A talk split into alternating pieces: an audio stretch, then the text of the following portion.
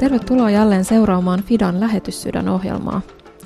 FIDA on suomalainen lähetysjärjestö, joka työskentelee 50 maassa yhdessä paikallisten seurakuntien kanssa. Tässä lähetyssydän-ohjelmassa soitamme aina yhdelle fidalaiselle ja tutustumme lähetysjärjestön työhön eri puolilla maailmaa. Minä olen Kirsi Koskikujala, Fidan viestintäpäällikkö, ja tänään soitellaan jälleen Ukandaan, tällä kertaa Samuli Ryydenfeltille.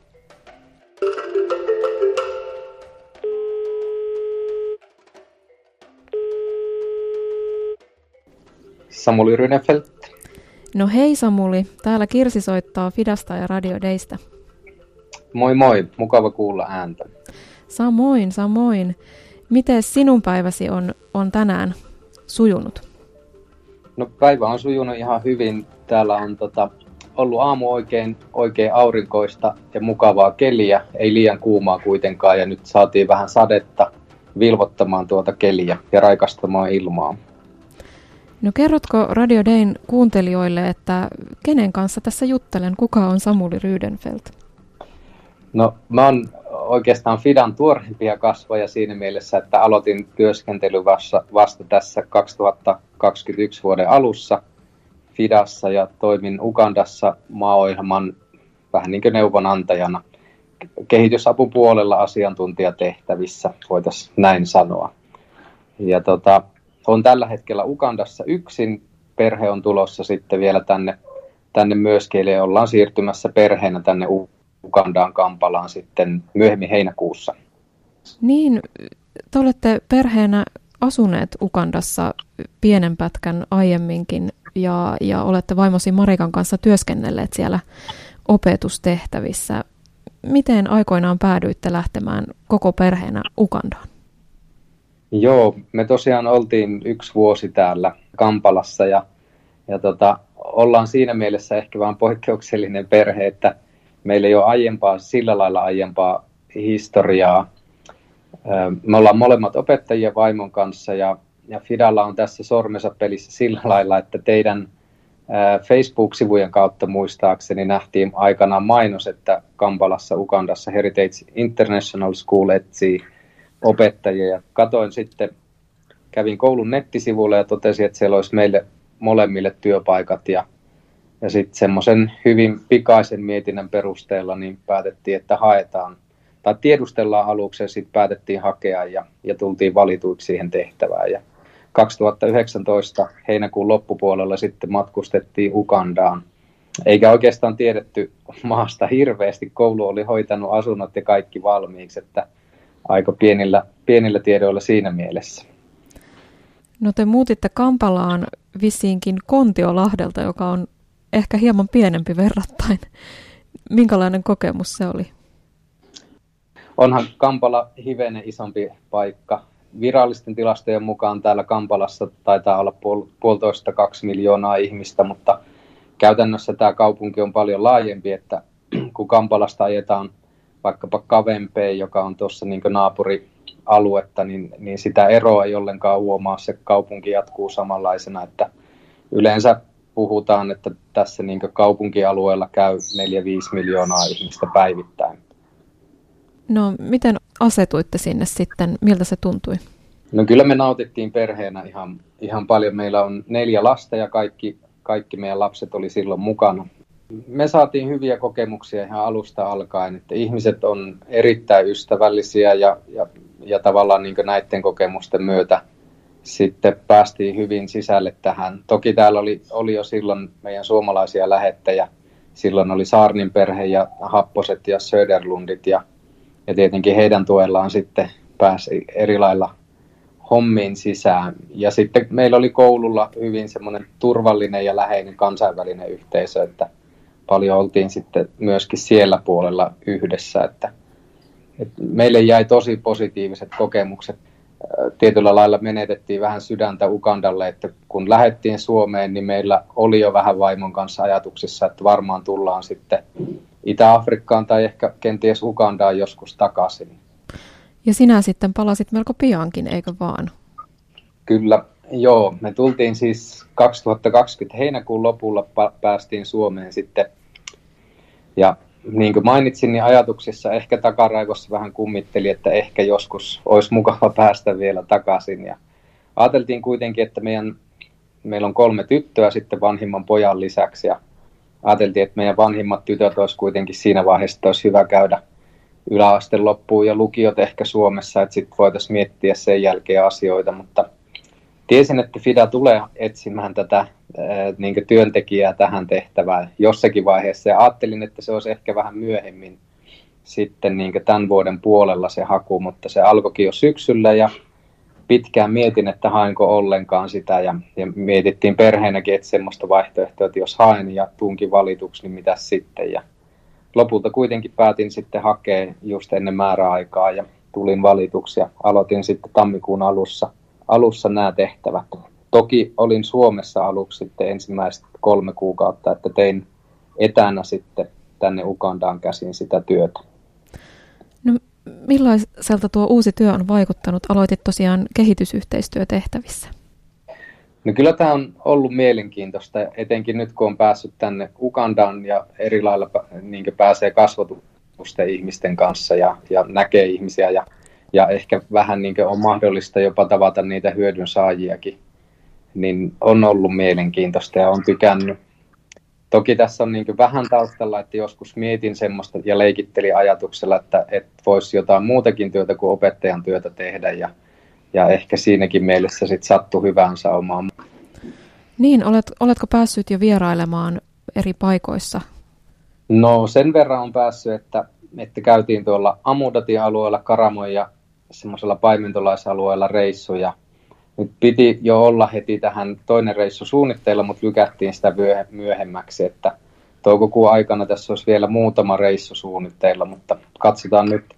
Toki korona voi vielä tehdä vähän omia muutoksia aikatauluihin, mutta, mutta sen mukaan sitten edetään, mikä on se tilanne. Että olisi tarkoitus käydä tuolla Pidi-Pidi-alueella vielä reissuja ja myöskin sitten Mupenden alueella.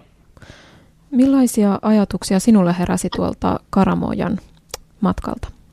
No kyllä se oli, oli tosi mielenkiintoinen. Vähän voisi ehkä verrata Suomen oloissa. Ää, aikaisemmin meidän saamelaiskulttuuri on ollut ehkä hyvin semmoinen niin marginaalissa oleva ja syrjäinen ja, ja tietyllä lailla, samalla lailla tuo paimentolaisalue Kenian rajan tuntumassa, niin on, on tosi syrjässä ja elävät vieläkin aika eristäytyneessä, eristäytyneessä paikassa. Ja siellä ei oikeastaan niin länsimaisia järjestöjä on vielä, vielä hyvin vähän toimimassa, että, että ollaan kuitenkin niin syrjäisillä alueilla, että sinne ei ole vielä siinä mielessä niin toimijoita löytynyt. Mutta kyllä se jätti jälkeensä ja kosketti. Meillä oli mahdollisuus esimerkiksi vieraille semmoisella kaivoksella, jossa lapset ja nuoret tekee pitkää päivää ja, ja louhivat sieltä sitten käsin hakuilla ja, ja lapioilla kiviä tai lähinnä marmoria, jota sitten eh, sementtitehtaan raaka-aineena käytetään, niin tota, kyllä heidän, heidän se haastattelu ja arjen seuraaminen sillä lailla siinä paikan päällä, päällä niin, niin oli, oli kyllä koskettavaa. Niin tuo on paimentolaisaluetta ja siellä on ollut melko levotonta. Millainen siellä oli tunnelma tällä hetkellä? No vähän semmoinen kahtalainen, että sinne armeijan, armeijan panssarivaunuja vietiin sinne alueelle, kun ajettiin, ajettiin toista reittiä. Tiedettiin, että siellä sotilaita on jonkun verran. Toisaalta nyt siellä on ehkä semmoinen rauhalli, rauhallisempi hetki, että siellä on niitä levottomuuksia ollut, mutta toki se on niin siellä arjessa koko ajan, että siellä tietynlainen semmoinen jännitetila on kyllä koko ajan, että, että siellä on jonkun verran, on tota, niin, paimentolaisilla niitä aseita, joita sitten armeija yrittää vielä kerätä pois ja saada pois, ja se aiheuttaa sitä jännitettä aika lailla. Joo, ja karjavarkauksia on eri, eri kansanryhmien välillä paljon. Kyllä joo, niitä, niitä on. Ja, ja toki sitä, niin kun sinne matkustaa, niin pitää aina vähän olla hereillä siitä tilanteesta, että, että mikä siellä on, on se viime viikkojen tilanne. Voi olla, että sinne ei, ei ihan aina kannata mennä. Tämä on myös Fidalle siinä mielessä uutta työaluetta, että emme ole pystyneet siellä tämmöistä pitkäjänteistä kehitysyhteistyötä aiemmin tekemään. Mikä aiheutti sen, että nyt, nyt pääsimme aloittamaan työn? No siinä oli ehkä ehkä monta semmoista hyvää sattumaa.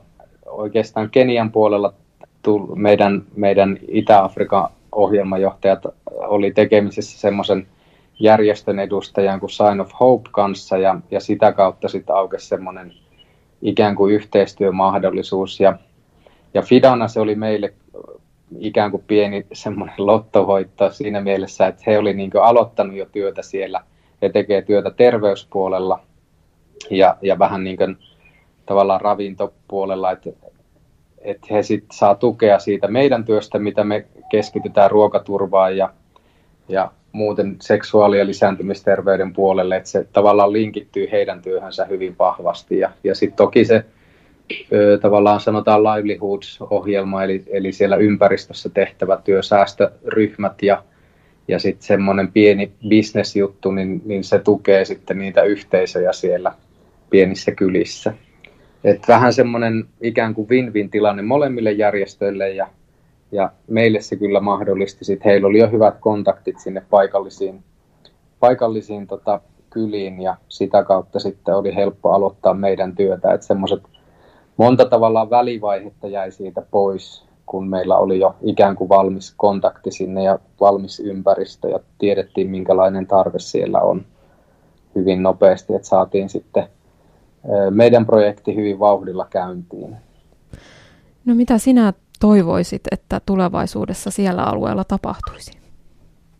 No totta kai, kun on itse opettajana, niin, niin se kouluttamattoman väestön niin, tai koulua käymättömien lasten osuus ja, ja tietyllä lailla se on siitä heidän, heidän kulttuuristaankin johtuva asia, niin totta kai niin toivoa, että lapset pääsis kouluun. Et esimerkiksi siinä Kosiken kylän alueella, missä paljon nyt meidän toimintaa on, on ja sen kylän ympärillä, niin siellä ei ole koulua ollenkaan, että sinne on niin vapaaehtoisvoimin rakennettu koulua. Ja siellä ei ole opettajia, että siellä niin on tavallaan yksi luokkahuoneen rakennus valmiina alimmille luokille, mutta että sitten opettajia ei ole, että se on ihan paikallisten vapaaehtoisten varassa se opettaminen. Totta kai olisi hienoa, hienoa se koulutuspuolta saada järjestymään ja tu, tuettua sitä, sitä siellä. Toinen iso asia on tietenkin vammaisten ää, tavallaan oikeudet ja, ja mahdollisuudet siinä, siinä kulttuurissa, että se on hyvin, tavallaan ne oikeudet on hyvin marginaalissa asemassa, että ne on, on kyllä täysin poissa silmistä sieltä, että mekin muutama päivä siellä oltiin ja vaikka niin tilastojen mukaan väestöryhmissä on paljon eri vammoista kärsiviä ihmisiä, mutta, mutta käytännössä heitä ei kyllä, kyllä näy missään. Et sit se on toinen semmoinen asia, mihin, mihin tota, toivoisi, että pystytään vaikuttamaan. Kiitos. Oli tosi mielenkiintoista kuulla sieltä ajankohtaisia kuulumisia. Rukoiletko Samuli tähän loppuun vielä Fidan työn puolesta siellä Ukandassa ja, ja muuallakin? Siunataan Siunataan tämä alkanut työ. Rakas taivaan isä, kiitos siitä, että me saadaan yhdessä kantaa Ukandaa sun eteen ja, ja tuoda näitä asioita, mitä tässä on puhuttu, niin myöskin yhdessä sun tietoa. Me saadaan siunata sitä työtä, mitä Fidana tehdään ympäri maata, meidän erilaista konflikteista kärsivien lasten parissa. Saadaan siunata Pidipidin aluetta ja Jumbe-aluetta, missä on nuo isot pakolaisleirit ja näyttää vai isä ne valtavat tarpeet, mitä tuolla leirialueella on. Me halutaan myös tuoda tuo Amudatin ja Karamoja alue isä sun, sun eteesi. Näet sen haastavan ympäristön, joka siellä on ja sen kuivuuden, mikä vaikeuttaa maanviljelyä ja ruokaturvaa, ruo, monipuolisen ruoan järjestymistä. Me isä pyydetään, että annat kontakteja, annat semmoista viisautta, että me voidaan toimia lähimmäisten hyväksi – hyvin monella eri tasolla ympäri Ugandaa kaikissa niissä tarpeissa, mitä tässä maassa on. Suojele ja siunaa meidän työntekijöitä, erityisesti meidän kenttätyöntekijöitä, jotka hyvin vaikeissa oloissa tekee työtä ympäri maata. Herra, me halutaan jättää kaikki sun käteen. Amen. Amen. Kiitos Samuli haastattelusta. Kiitos. Tänä vuonna Fidan kanavissa kampanjoidaan Ukas, Ukandassa asuvien pakolaislasten puolesta voit osallistua osoitteessa eväätelämään.fi. Ja lähetys sydänohjelma palaa jälleen ensi torstaina. Kiitos kaikille kuulijoille ja siunattua loppuviikkoa. Haluatko kuulla säännöllisesti kuulumisia Fidan työstä maailmalla? Tilaa ilmainen uutiskirje osoitteessa fida.info.